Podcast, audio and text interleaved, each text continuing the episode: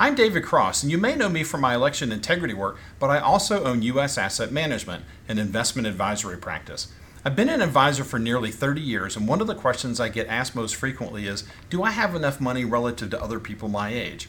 And while that's an interesting question, it's also the wrong question. The right question is, is Do you have enough money to sustain your lifestyle for the rest of your life? This is a question you should know the answer to. This is what we do. Check us out at us-am.com and look for our big proud American Eagle logo.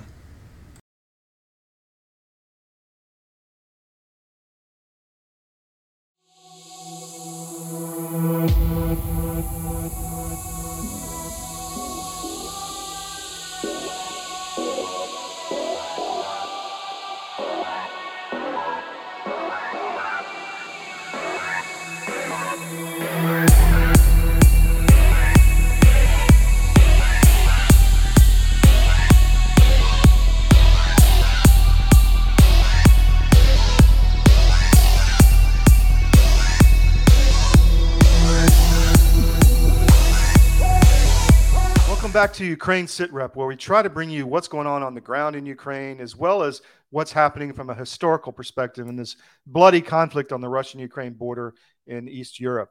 So, we've got with us a fascinating guest today, Colonel Douglas Macgregor. I think you'll find his history and his points really interesting on what's happening in Ukraine and why we're there. Before we get there, please sign up for our no ad subscriptions and our newsletters. We don't get Zuckerbucks.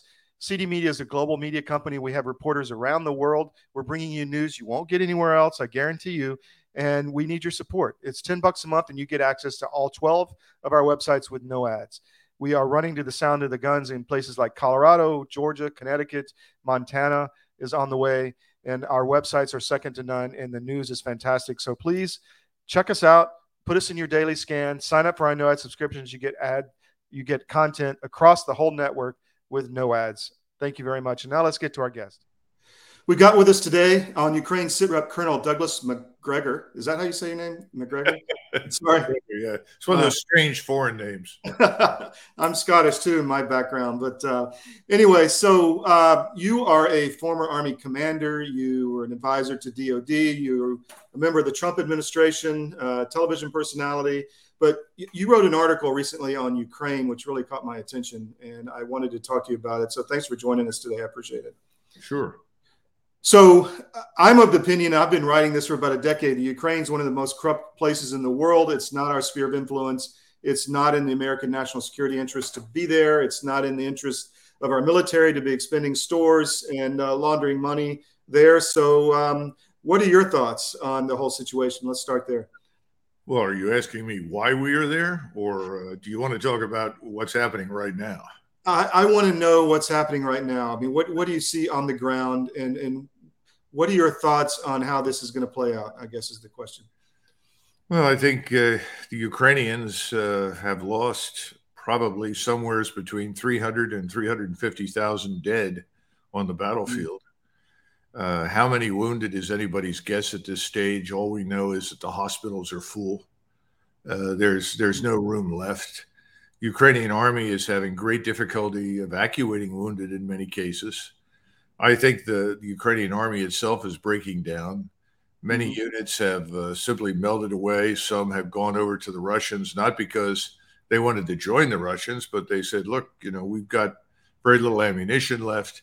We've got lots of wounded." Uh, we've contacted our superiors. They they say they can't evacuate us, uh, so we're going to surrender. Yeah, uh, I think I think we've reached almost reached the end game. We're certainly in the final phase of this war, and now, of course, in the northeast uh, corner of where the Russians are located in this sort of banana-like configuration around southern Ukraine. Uh, the Russian forces have broken through in great strength towards uh, Kupiansk, and also Liman. And they'll shortly control road junctions, which will allow them to go either due west or turn uh, northwest. Certainly can turn north and easily encircle Kharkov. Mm-hmm. And there are other areas where they're moving forward now. So, some units in the Ukrainian army further south near Kherson have tried to once again attack Russian defenses. But so people understand these defenses are enormous in strength and depth and lethality. You've got about a 15 to 25 kilometer security zone out in front of three main defensive belts. Ukrainians have never gotten through the security zone to reach any of the main defenses. So it's kind of a hopeless situation. I think they've been squandering human life on a on an industrial scale in the hopes of winning greater political support. But I think it was demonstrated at Vilnius that that support isn't forthcoming. That uh, almost everything that anybody can send to them from NATO has been sent. Obviously, we're promising F-16s now, which who knows when those things could possibly ar- arrive, and would they fundamentally change everything? You, you know from your own experience as a pilot yeah. If you don't have airborne warning and control systems up there, you're not going to get much out of these individual aircraft. And again, you know, the infrastructure to ever support and sustain a large army was never really built. The biggest problem is we, you know, we've tried to build this force on the fly. And, uh, you know, you can't do that. You have to have some institutional basis for the force. You have to have a training regimen set up too many different equipment sets, it becomes a logistical nightmare. Mm-hmm. So I, I, think it's it's pretty much over, and now we'll watch and see how rapidly the Russians move forward. They thus far been very deliberate, very cautious because President Putin has tried very hard to avoid a direct confrontation with the United States and NATO. That's something he doesn't want. What he's wanted from the very beginning and has never gotten really are serious negotiations. Mm-hmm. Now, when they started in, in March and early April, it suddenly slipped out that uh, the Ukrainian team had expressed a willingness to accept neutrality, which is something that I always favored. I could never understand what was wrong with the idea of neutrality, since the principal value of Ukraine uh, until the war started was that it kept Russian military power five, 600 miles to the east. Yeah. Which was fine. Uh, that was Ukraine's mission, as far as we were concerned, at SHAPE headquarters. Uh, now, can, does Ukraine have to be a NATO member? Absolutely not. And it, it, it, doesn't depend on that for its security and survival. Now, today things have changed. A lot of blood has been spilled, you know, and, and once blood is spilled in great quantities, hatreds take root, becomes very difficult to bring things to a close.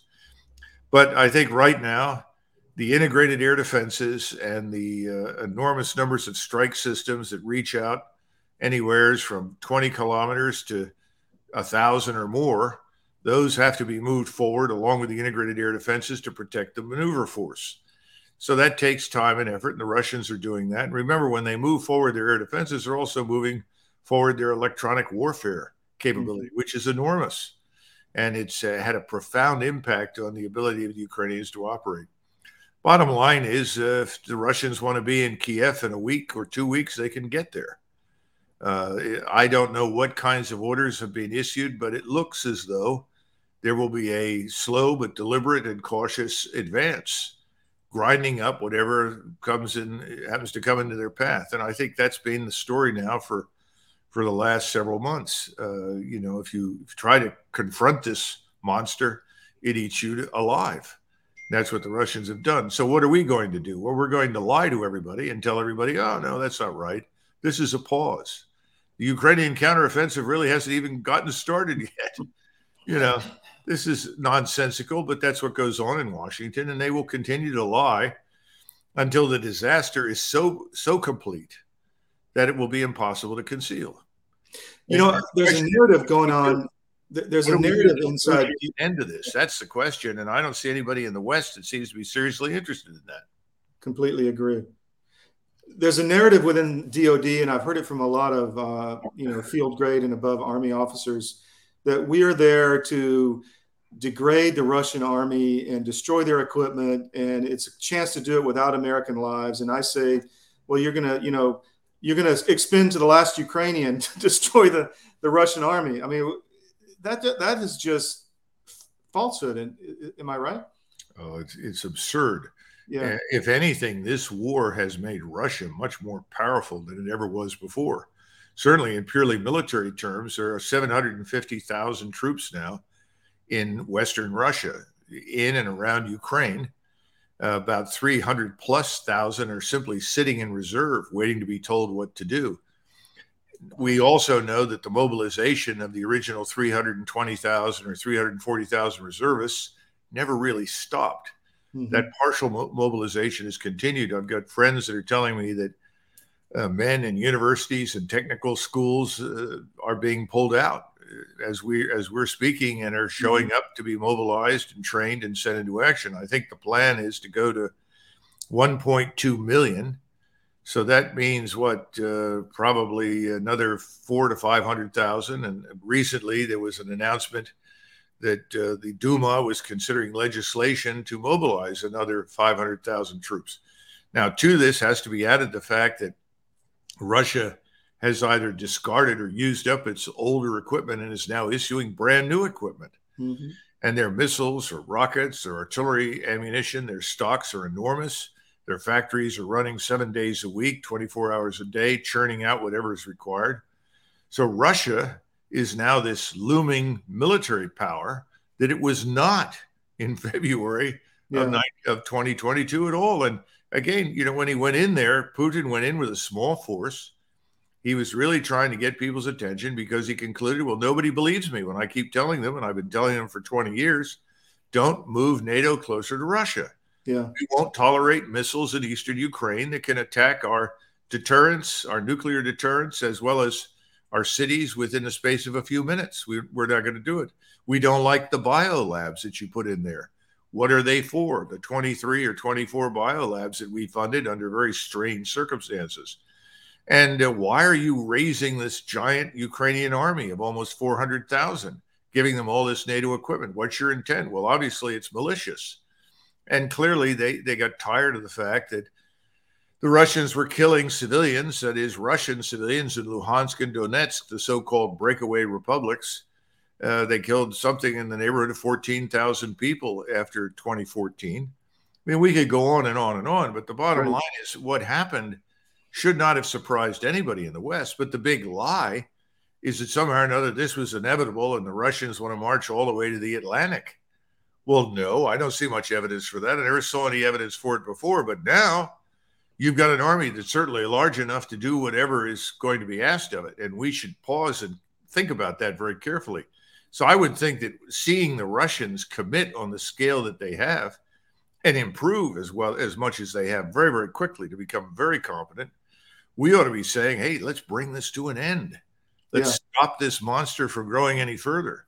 It's sort of like one of these horror movies, you know, uh, from the 1950s. First, you have the tail of the giant reptile. And then overnight, this thing becomes a huge Tyrannosaurus Rex. Well, Tyrannosaurus has grown up in, in Russia and it's getting bigger. But nobody seems to think about that. Everybody's worried about, well, I can't just say we were wrong.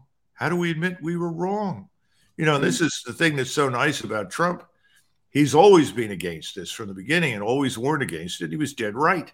And of course, they've accused him of being a Russian puppet, as they've accused me of that. It's all nonsense. Now you have RFK Jr., who very intelligently has said this is not in our interest. We want peace. We want to get along with the Russians. Hey, gosh, what an idea. Uh, so we do have some sane people now, but they're the only ones. I haven't heard anybody else say that. What what what do you think is behind this in your estimation? I mean, I have my ideas. I think it's to weaken us for whatever China wants to do in other theaters. That's one goal, but what what do you think is the reason this is it just incompetence? I can't believe I can't believe that. I think there has to be some agenda. Well, as I point out very often, uh, I think we have government by donors. Mm-hmm. I don't think our government in Washington really is very responsive to the population and its needs. If it were, we wouldn't have open borders. If it were, mm-hmm. we wouldn't have millions and millions of people pouring into our country about whom we know nothing. Uh, we wouldn't be doing a lot of the things that we're doing right now. Some of these things are being done by omission. Don't enforce the law. Would we release hardened criminals onto the streets of our major cities to murder people? I don't think we would. Mm-hmm. What are we doing about the drugs? Everybody mentions fentanyl. They complain about China.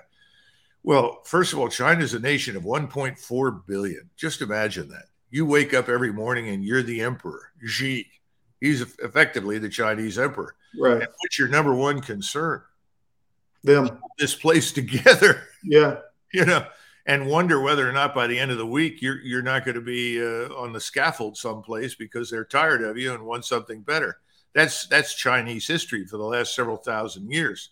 They're not interested in expanding, and they certainly don't want to invade Taiwan. And I don't think they'll have to. I think the Taiwanese will ultimately say, "Sure, we'll reunify. This is how it'll happen. This is what we want, and they'll get it, and it'll be mm. over with." But we we seem to jump from conflict to conflict, and the only thing I can think of is that in Russia, in particular, is very, as we all know, rich in resources. It has an abundance of food and minerals and oil and gas.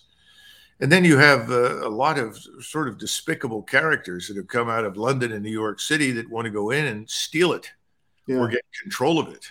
So I'm sure there's a certain amount of that. I mean, there's a there's a book by this man Browder called Red Notice. Yeah, it's, it's a terrible book. I mean, when I read it, I the only thing I could think of was at the end, if I were Putin, I'd have shot this man myself because all he was there to do is rape and pillage Russia. So I think I think that's part of it. And then the other part is that Washington is aware that it's in decline, hmm. largely as a consequence of its own stupid actions.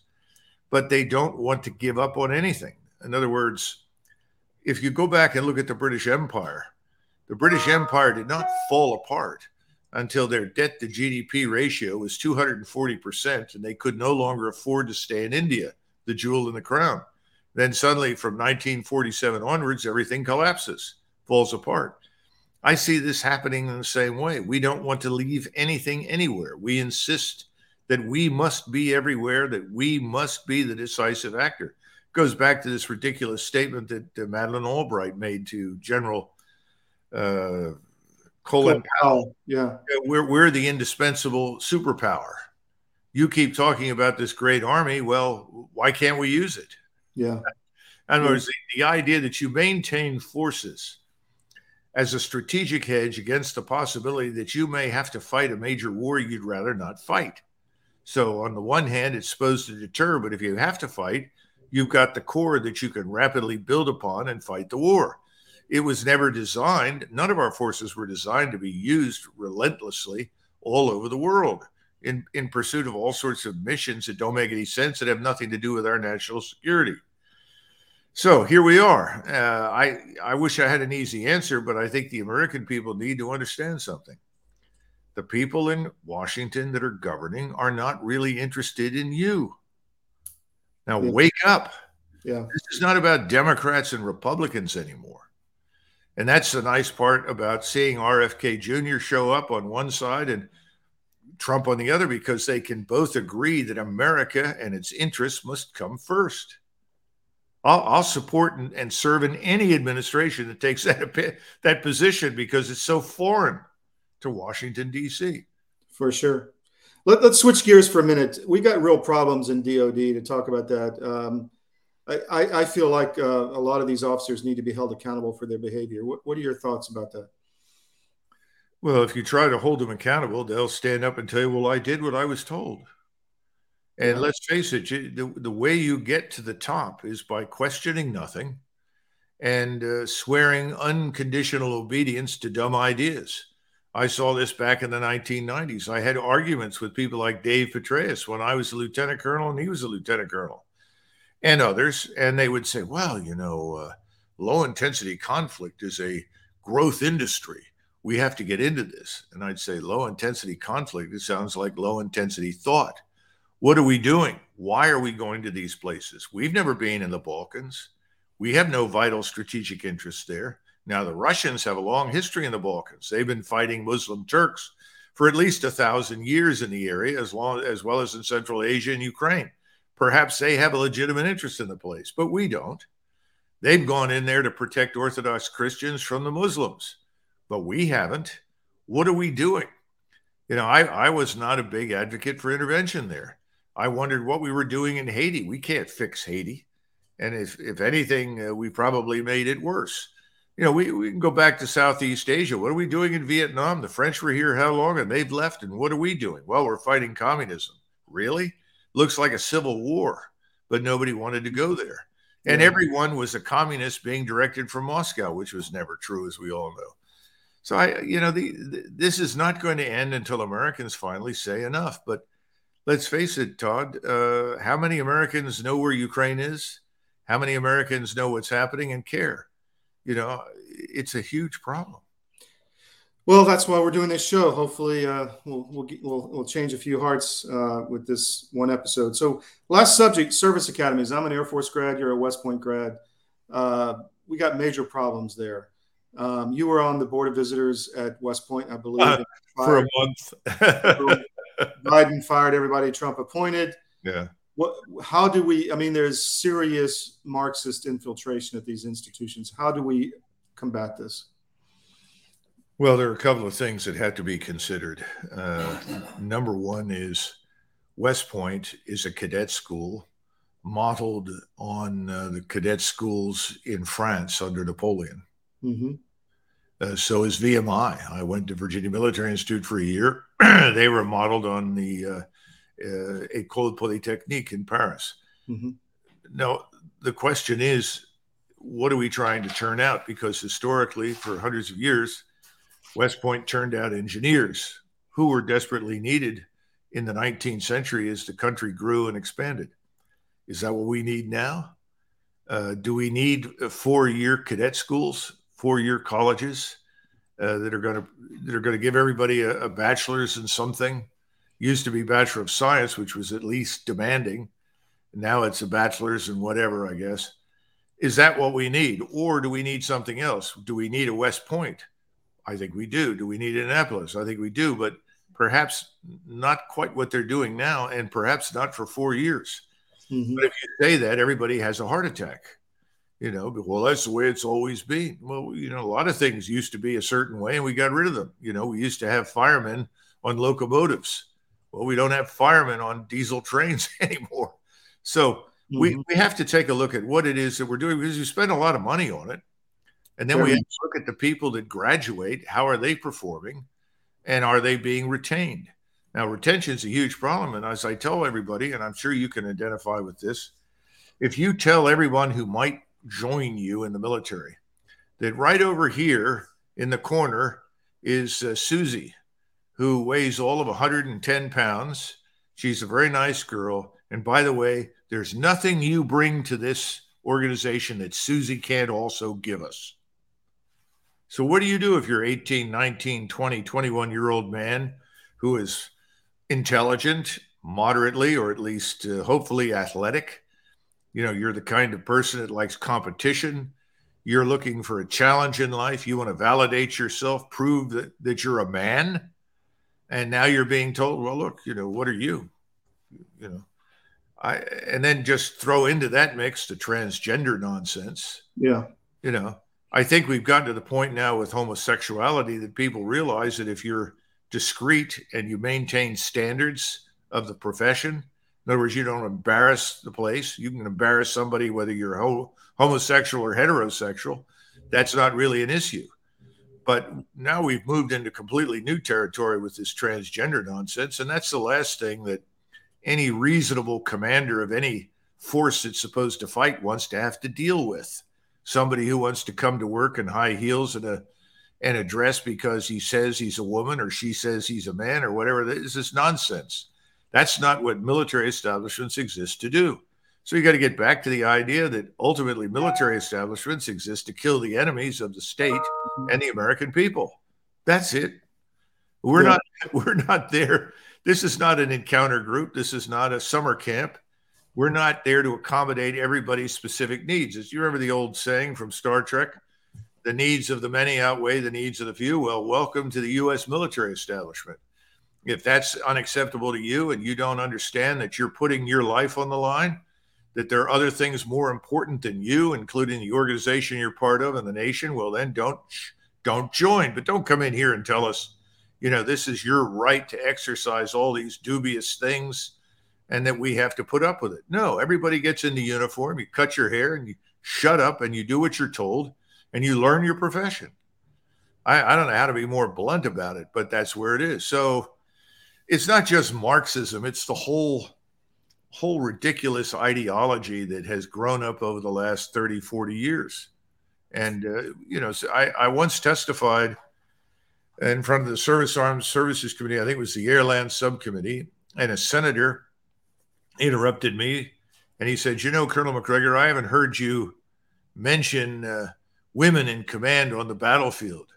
Uh, do you think that women don't belong in combat? I said, Yes, sir. Well, you know, you could have heard a pin drop in the room. Everybody was looking to see what happened next. He said, Well, why not? Uh, what's your objection? I said, 5,000 years of recorded human history. Mm-hmm. Uh, well, I disagree with you. mm-hmm. On the basis of what, Senator? You know, come on. This is all political feel good nonsense. Does nothing yes. for our national military capability. And if you look at the Russians and this war in Eastern Europe or Eastern Ukraine, that's war. Hundreds of thousands of people are wounded and killed, especially if you're not well equipped, not well organized, not trained, and not ready to fight. So if that's what you want, hey, knock yourself out. I don't.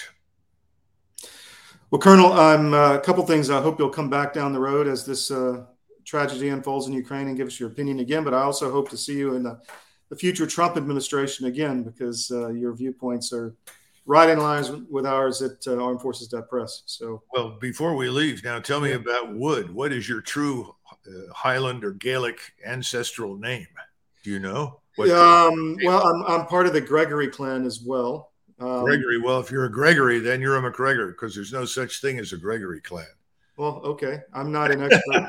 my my father was a Presbyterian minister from that whole long clan of. Well, not all of us are perfect. That's tough.